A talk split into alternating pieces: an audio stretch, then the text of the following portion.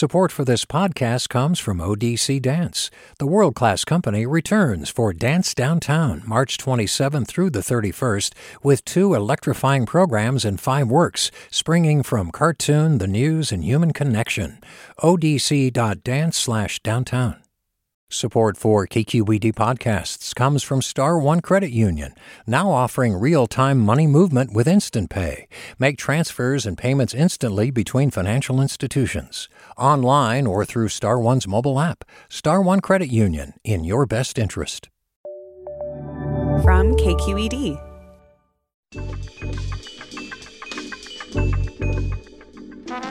From KQED Public Radio, this is Political Breakdown. I'm Scott Shafer. And I'm Marisa Lagos. Happy Thanksgiving, everyone. Whether you're on your way to or from your Thanksgiving dinner, we are glad you joined us this evening. We are indeed, and we've lined up a couple of our favorite interviews this week, ones that we hope can help you fight off a turkey induced slumber, Marisa. Yeah, and I think it's safe to say that no matter how awkward the conversation got at the table tonight, you probably weren't opposing your own brother in a ballot measure campaign. Unless, of course, your name happens to be Anne Marie Schubert. She's the Sacramento County District Attorney. We talked with her earlier this year about her career, her faith, and navigating her relationship with her brother Frank Schubert, who doesn't always share her political views, shall we say.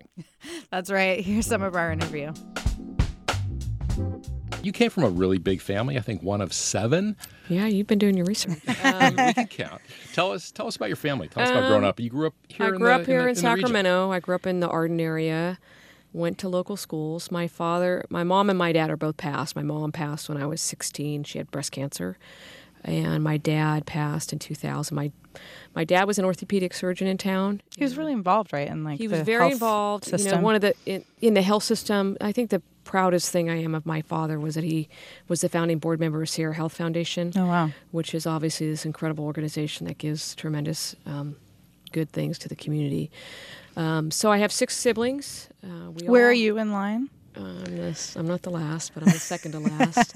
I have three brothers and three sisters. And um, for the most part, except for one brother, we all live here locally. And you were, I think, a teenager when your mom died, no? I was 16, yeah. My, Yeah. got, my mom got sick. I can tell you to the day, remembering the day it happened, but um, she got sick when I was 12. I was going to school at St. Ignatius, which is a small elementary school here. Um, and at the time, she was given six months. And, you know, fortunately, she lived five years and she did some amazing things. She was a softball coach and Did you play softball? I played a lot of sports. Nice. Um, I was short, but I was could run and gun I'm with- basketball. I'm with you. so Of course, you you grew up in a Catholic family. very Catholic. How did that play out? Do you still go to mass? Is like are you? Um, I do. My son, yeah, my older son, uh, on his own, decided to become Catholic, and so um, He's su- about what, 15? He's 15, and you know, I supported him through that process, Cool. and he went, and it was quite a commitment. And so, um, When, when you say he decided to become Catholic, so you didn't raise, how did you raise them? no, I mean, I, you know, I don't think it's a secret that I'm gay, and so, yeah, we were gonna get to that. Yeah, but- I'm sure you were. But, um, but so I have two kids, and I have the kids obviously have a mom, another mom. We're not together anymore, but we're, as I say, we're great co-parents. And so we weren't deeply religious. I mean, Yeah. I believe very much in faith, and I've having suffered the loss of two parents, I have no doubt that at the end of our lives, there's nothing more than faith. And so I supported my son in the process because, um, you know, I think it's a good thing. I de- absolutely believe that faith, no matter what it is, is a good thing and a healthy thing for people. Well, I- I mean, getting into as you got older, I know you went to um, Catholic University, USF for, for law school, um, but you mentioned that that you are gay, and I know your brother was Oh, a we very here big. go. Well, he, I mean, it's such an interesting thing because when we were researching you, you know, we know your name Right. and we knew your brother's name, Frank Schubert, but I don't think I we had had no made the connection. related, yeah. So for our listeners, he was the political director for Prop 8, which banned That gay would be the marriage. yes on Prop the 8. yes on Prop 8. yes. That's right. Um, but you guys still have a good relationship. It sounds You like. know, he's he's the oldest. Um, you know, there's seven kids. I, I love my brother very much. I obviously disagree with him on Right. that issue and actually other issues. He he doesn't doesn't support the death penalty. I support it because that's what the voters have chosen. Um, so we don't agree. He's obviously quite conservative, um, but my brother. Um, I've never doubted my brother loves me and accepts me and loves my children, and so we can disagree all day long Yeah. on that issue. Um, How did, how did that go over in your family? Yeah, I was gonna ask. When did you come out, and how did your Was your mom still around? No, Probably not, right? No, my mom wasn't around. My dad, um, you know, this is a long time ago. You're gonna date myself here, but um, I'm older. you know, he was uh, very Catholic himself, so he wasn't so supportive of it. But you know, to be very um, personal, you know, when he was on his deathbed, I actually wrote him a letter um, because I felt I needed to make peace with our relationship. We had a great relationship, but I wanted him to know how much I loved him, and um, he made it very clear to me that I've never done anything in my life that disappointed him, and he was incredibly proud of me. So, you know, I look back on it. I wish he knew my kids um, because in some ways they're very much like him and um, all, all that stuff. But um, How did your brother deal with your being gay? oh, he's known that for a year. I mean, this is not a secret Yeah. in my Yeah. family. I mean, it's not like I, you know, this happened last week. I've been like this since. Did know, he- basically like right after law school? So So did he like when when the Prop 8 thing was was gearing up? I mean, did he come to you and say I'm doing this? Yeah, did he you did. know? I mean, he actually. I mean, at the time the Prop 8 was happening, which is was in 2008. And you Yeah, were I'm a deputy DA at that point? I was a deputy DA, but I also at the time, I had um, thought about running for a judge spot that was going to come open, and so I actually had started kind of a you know a campaign thing for it. And because of the rules of ethics related to judges, I couldn't speak publicly about issues that were pending. And so I was asked a lot of questions about that. I mean, my whole life, I didn't, my brother outed me plenty of times. And I don't mean that in a disrespectful way. It just, it came out. I mean, it's an interesting twist, I guess.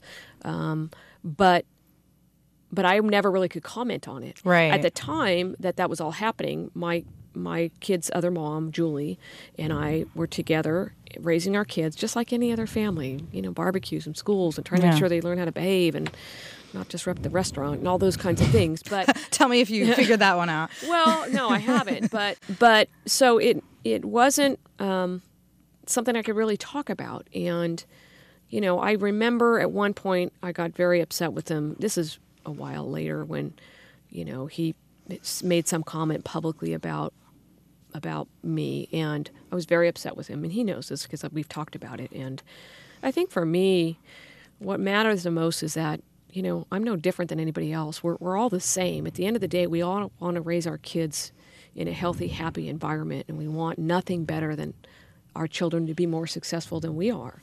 And so I've, I mean I would say that we've had a healthy, sometimes very difficult relationship. Mm. But it doesn't change that he's my brother. I want to come back Yeah. to something you said a moment ago, and I should tell people if you're just joining us, you're listening to Political Breakdown from KQED. I'm Scott Shafer, along with Marisa Lagos. We're talking with Anne Marie Schubert, who's district attorney for Sacramento County.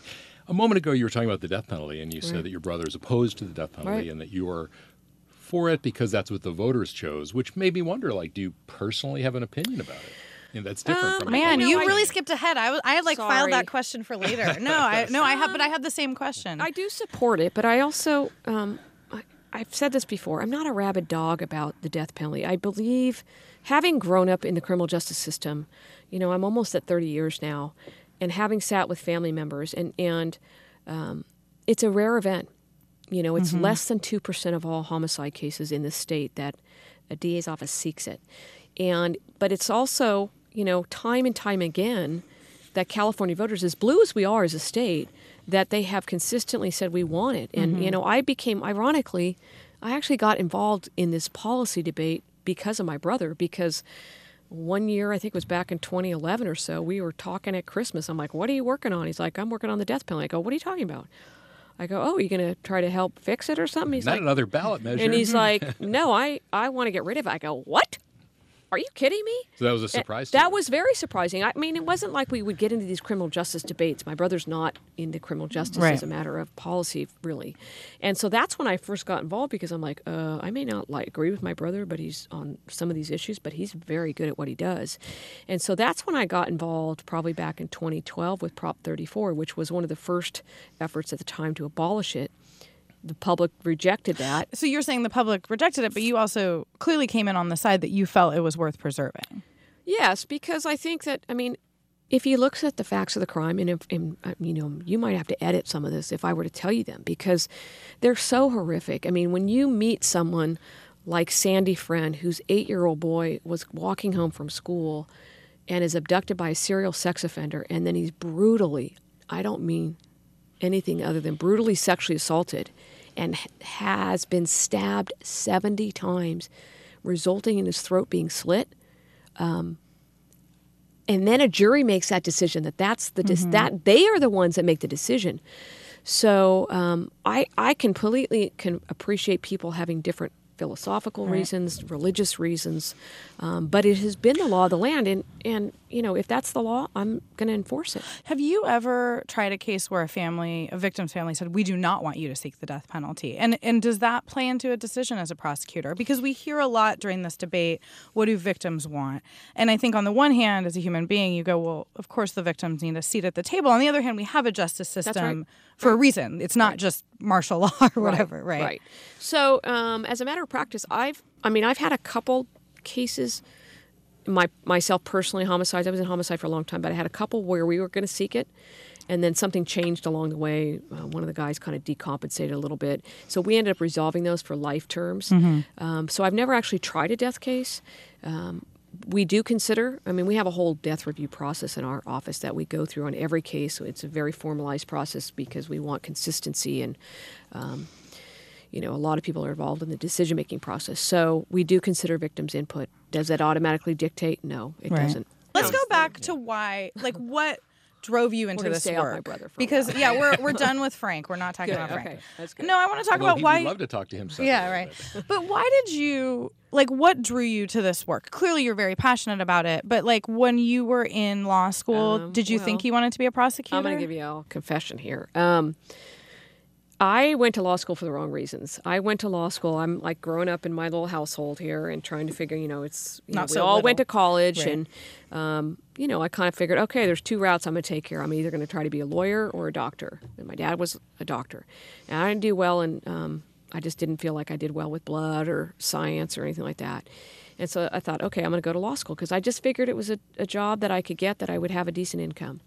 And then I went to law school, and I don't know, a year or two into it, I decided to intern for this incredible judge in San Francisco named Lucy McCabe. And I got bit, as I say, bit by the public safety bug. And I realized that this was a pretty cool gig.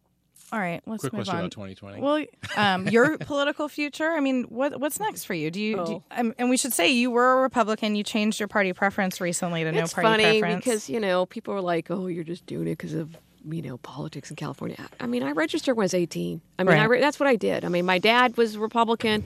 But if anybody really knows me, I am very socially liberal.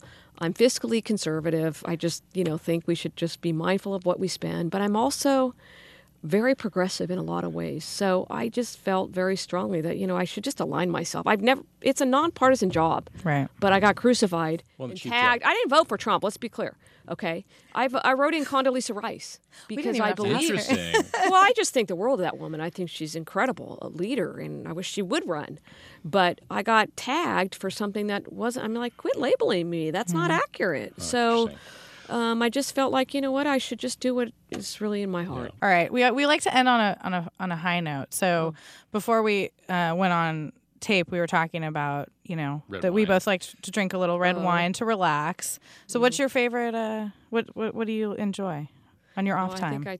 Oh, um, you mean alcohol? Well, Or right, just yeah, In what- general, just- um, I, you know, I'm a pretty outdoorsy person. I like to do things like hiking and biking and kayaking and outdoor stuff and anything that gets you into the fresh air. So, but on, on occasion, I might uh, have a glass of You'd wine. mentioned your favorite red My wine. favorite red wine. I probably should not even confess to this, but uh, is a wine by a guy named Orin Swift. It's called The Prisoner.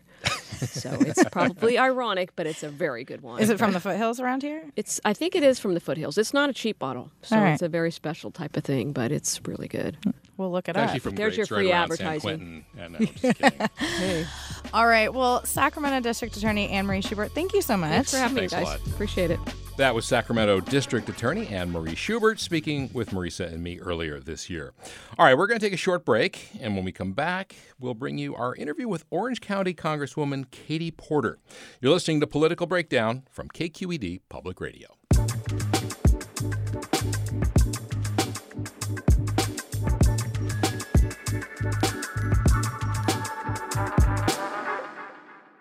Support for this podcast comes from San Francisco International Airport. Parking at SFO is easy when you book online. You can choose dates and times in advance and secure the best rates to make your departure stress-free.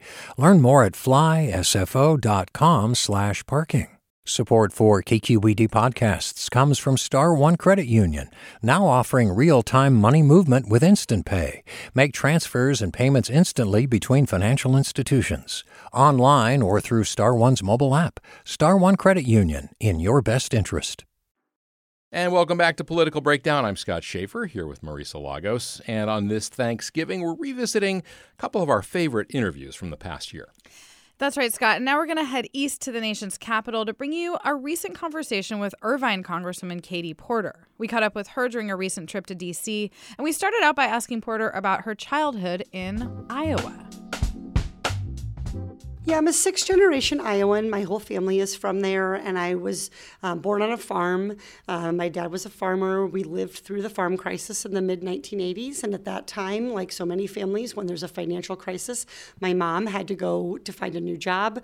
Um, she was driving 60 miles um, each way, um, each day to work, and my dad went to work for um, a small bank um, that had actually closed because of the bad loans and had reopened.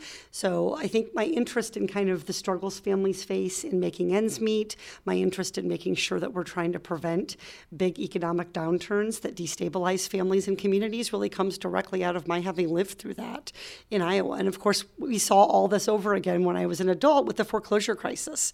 Um, and so the work that I did for California, trying to help families get the help that the banks had promised, be able to keep their home if they could, and if they couldn't, be able to have as smooth of transition out as possible all of that economic dislocation was really something that was unfortunately part of my growing up. Well, in fact, you ended up at Harvard and you were a student of Elizabeth Warren's, uh, who championed the Consumer Protection Act. Um, what did you learn from her about explaining these complicated economic issues in ways that ordinarily ordinary people can understand? No, I remember very distinctly the first day of bankruptcy class with Elizabeth. Um, I was a third year law student. I was sitting in the front row, um, and I remember the door even opening. She didn't say anything, but you could just tell from her energy that she had entered the room. Um, and she gave a terrific first day lecture. I still have the notes. I use it as a basis of my first day lecture when I'm teaching bankruptcy.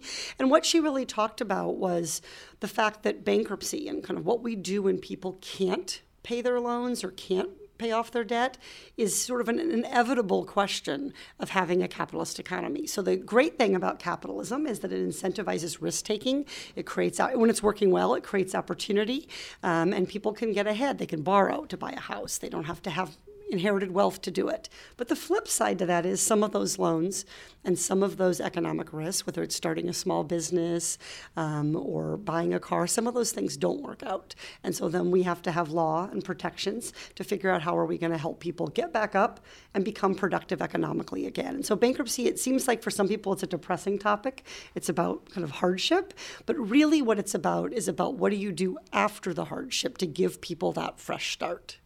So walk us through like how did you get from Iowa to Harvard and then eventually out to California? What was the path there? Yeah, so um, from Iowa. So I so I went to Yale to college and then to Harvard to law school. And was that expected in your family? Um, so my family all went to Iowa State. So I would say it was absolutely expected that I would go to a college, and that college would be called Iowa State. And I would be a cyclone like my parents and aunts and uncles, and even my grandfather and grandmother went there.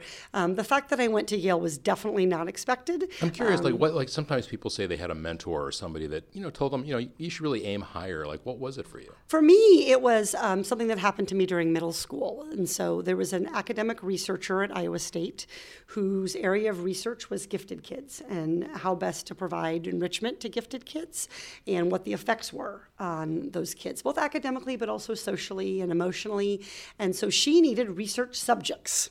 So she reached out to all the public schools in Iowa and said, Hey, do you have a, a smart kid um, that can come to the campus for a couple weeks? And my school district nominated me. So I spent three weeks on the campus at Iowa State.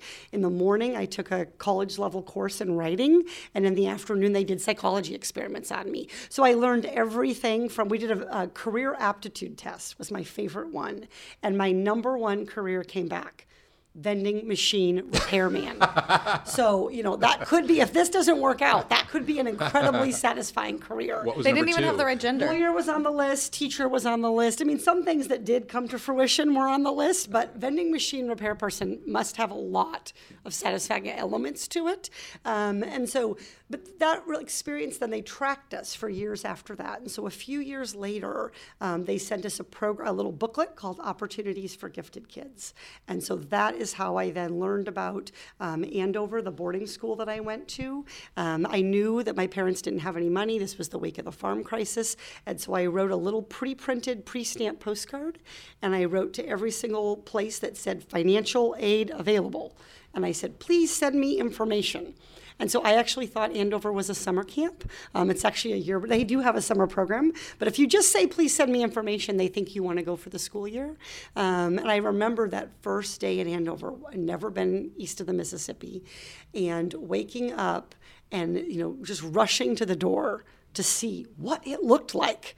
And of course, it looked a lot like Iowa. There was grass and trees and squirrels and buildings and all the same thing. Um, but it was really that early experience in seventh grade that opened my eyes to some other kinds of careers. At the time, growing up in Iowa, probably the best educated person that I saw on a regular basis in terms of career opportunity was actually our veterinarian.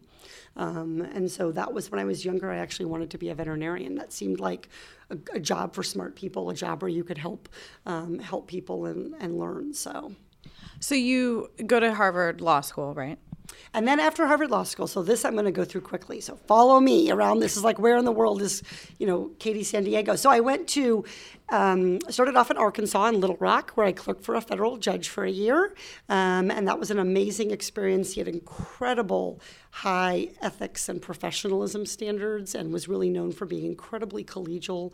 Um, and so I took a lot from that. I then went to Portland, Oregon, where I had taken the bar and I practiced law at a large law firm there. From there, I went back to Iowa for a few months, where I worked at an amazing plant nursery um, while I started writing my first academic article. Um, then I got a job at the University of Nevada, Las Vegas, which was a newly found law school. From there, I went back. I was recruited to go back home to the University of Iowa, um, and I spent four years on the faculty there. Um, and as I was getting tenure there, I got asked to do a visiting year at Berkeley, um, and so I taught at Boalt for a year, and then I was asked to do a visiting year at Harvard.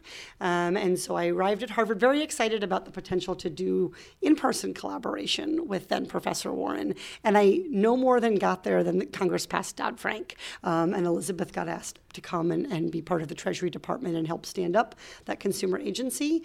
And then from Harvard, I was recruited by the University of California, Irvine. So I've been at Irvine now eight years, a little more than eight years, and this is the longest I've lived anywhere in my adult life. So this really is home. So uh, during all of this uh, academic building and then work for the government, you found time to have three children as well. Correct. So I had um, I had my children on the tenure track, um, and so you know when I hear now Elizabeth Warren talk about kind of her experience being in the workforce and being pregnant. Um, you know, I remember asking Elizabeth, you know, I think I want to start my family, and um, you know, she, her relaying the story to me about how hard it was for her to be pregnant in the in the workplace. So I have three children. They are um, seven, 11, and thirteen. Um, they are very politically astute children. Um, they know a lot about current affairs and a lot about politics. And they're not too impressed with mom. They're impressed that mom knows other political figures that they think are impressive. So, Like who? Who, she um, impre- so who I did a impressed by? program recently with uh, Cory Booker, um, and my son at the time was a big Cory Booker fan, and so we had to get you know Booker merch and all this. My son is my middle son is a big Kamala Harris fan. He feels like she's our you know our candidate because she's the Californian in the race. Um, my daughter is named Elizabeth, so I'll let you figure out who she supports for president. Was she named after Elizabeth Warren? yes, she was. Yes, she was. So it's a very, I mean, my kids, I think, enjoy this, but there's some real hardship for them too in terms of my being gone, um, often getting back home. I mean, it's constantly a push to try to get back to them in time to, to have meaningful time with them. Well, I want to ask you about that because uh, something that came up during your campaign, um, basically brought up when your Democratic opponents, was your very difficult divorce. You had been abused by your ex, and I know that it was you were sort of forced to talk about that publicly. Maybe not something that you planned to, but I'm curious. Um, what you brought from that because this was a year 2018 we saw so many women running. We saw the me too movement happening. I mean what t- talk about just what it's been like and and and are you ultimately um, glad in some ways that you've had to share that story I have mixed feelings about it. I mean, on the one hand, from a public policy standpoint, from the standpoint of making a difference in people's lives, I'm really glad that I was able to talk about it. And even after I got elected, as we were debating the Violence Against Women Act, I was able to tell a story from my own life about the difference between having an untrained versus a trained law enforcement officer. And it, it my experience was incredibly different with, with two different officers. And so one of the things the Violence Against Women Act tries to do is to create um, you know, skilled, trained officers who know how to respond in that kind of situation. And I saw firsthand what happens when when you don't have that kind of training. I also saw what kind of amazing difference it can make in, in helping a family when you do. Um, from a you know from a personal standpoint, I think I was worried about the effect on my kids, and you know we just convened in Orange County this past week on on Monday. I guess yes Monday, day before yesterday, we convened a roundtable on domestic violence. And one of the things that a lot of the advocates, law enforcement, um, folks, family law lawyers were talking about is that really the goal in a domestic violence situation is to to think about it from a restorative justice standpoint. So it's we do want to hold people accountable. We want people to be safe. There's a role for law enforcement um, in it, but the real goal is to get the abuser as well as the victims the help that they need so that the pattern can stop and not repeat. And so in my case, I'm, I'm very pleased that my ex-husband um, has a good positive relationship with the kids going forward, um, and that's something that I that I hope we can continue to think about. How do we provide resources for that? Um, uh, that said, you're a single mom, you're a congresswoman, you're bi-coastal, like I mean, we like to ask everyone, men and women, how do you handle your job and the kids? But I mean, I feel like for you, this must be especially challenging. How, what is, is there any routine? Like, what what is this like? Because I feel like you've always worked, but this must be like next level craziness. I mean, it's definitely um, there's an unevenness to this job in terms of being both. You know, you're either here or you're there, and you're back and you're forth. And so I find the physical, um, the physical travel part of it to be complicated, and just to be inaccessible for roughly 20 hours a week while I'm in transit between the two locations. I think is a real challenge. Um, and so one of the things we're doing is we're having conversations with other freshmen and with the majority leader about how can we improve the calendar um, here in Congress, and that's not just a family issue it's also an issue about really using our time. Um, and so, how can we have hearings that don't aren't scheduled in conflict with each other? We cannot be in two places at once. And and most of my colleagues feel really strongly that we should be in attendance at those hearings, but it's hard to be in two places at the same time. So I think being very organized helps. Having very resilient kids helps. Um, frankly, I couldn't do what I do without amazing public schools. The fact that when I send my kids to school in the morning, I know that they're safe, that they're learning, um, that they're in a good environment. That that peace of mind is really important to allowing me to then focus fully during the workday on the work that I do. All right, last question. We like to end on a on a fun note. Do you, in all of your spare time, what do you do for fun? So my most recent hobby is I just learned how to surf. Um, and so I was, I mean, I- you- no, I learned how to surf in California, um, where we have great waves. Um, I'm definitely not ready for like the wedge in Newport, so I'm more um, of a you know 26th Street, 25th Street kind of girl. Um, but I, I was a little bit afraid of the ocean. I, you know, I grew up in Iowa, so I'm comfortable swimming in a pool, but the ocean is a whole different thing. So I had to learn how to conquer kind of shore break, how to paddle out, um, how to get in the lineup and not let people intimidate me. And so it's a good physical challenge for me. And it's definitely, I can't think about Congress or my kids when I'm out there. I'm just trying to think about avoiding wiping out. Thank you, Congresswoman Katie Porter. Thanks for having us. Thanks so us. much for having us. Thank you. And that's it for this edition of Political Breakdown. It's a production of KQED Public Radio. Thanks for joining us for this special Thanksgiving edition. Our producer is Guy Marzorati. Our engineers are Katie McMurran, Jim Bennett, Rob Spate, and Seal Muller. KQED's leadership team includes Holly Kernan, Ethan Lindsay, and Vinnee Tong. I'm Marisa Lagos. You can find me on Twitter at mlagos. And I'm Scott Shafer. You can follow me on Twitter. I'm at Scott Shafer. Thanks so much for listening. We'll see you next time, everybody. Have a great holiday.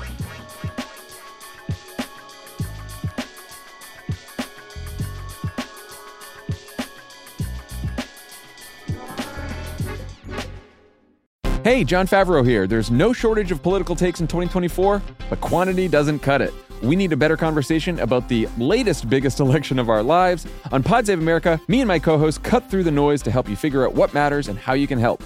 Every Tuesday, Wednesday, and Friday, Pod Save America is breaking down the political news that makes us laugh, cry, and snap our laptops in half. Expensive year for laptops.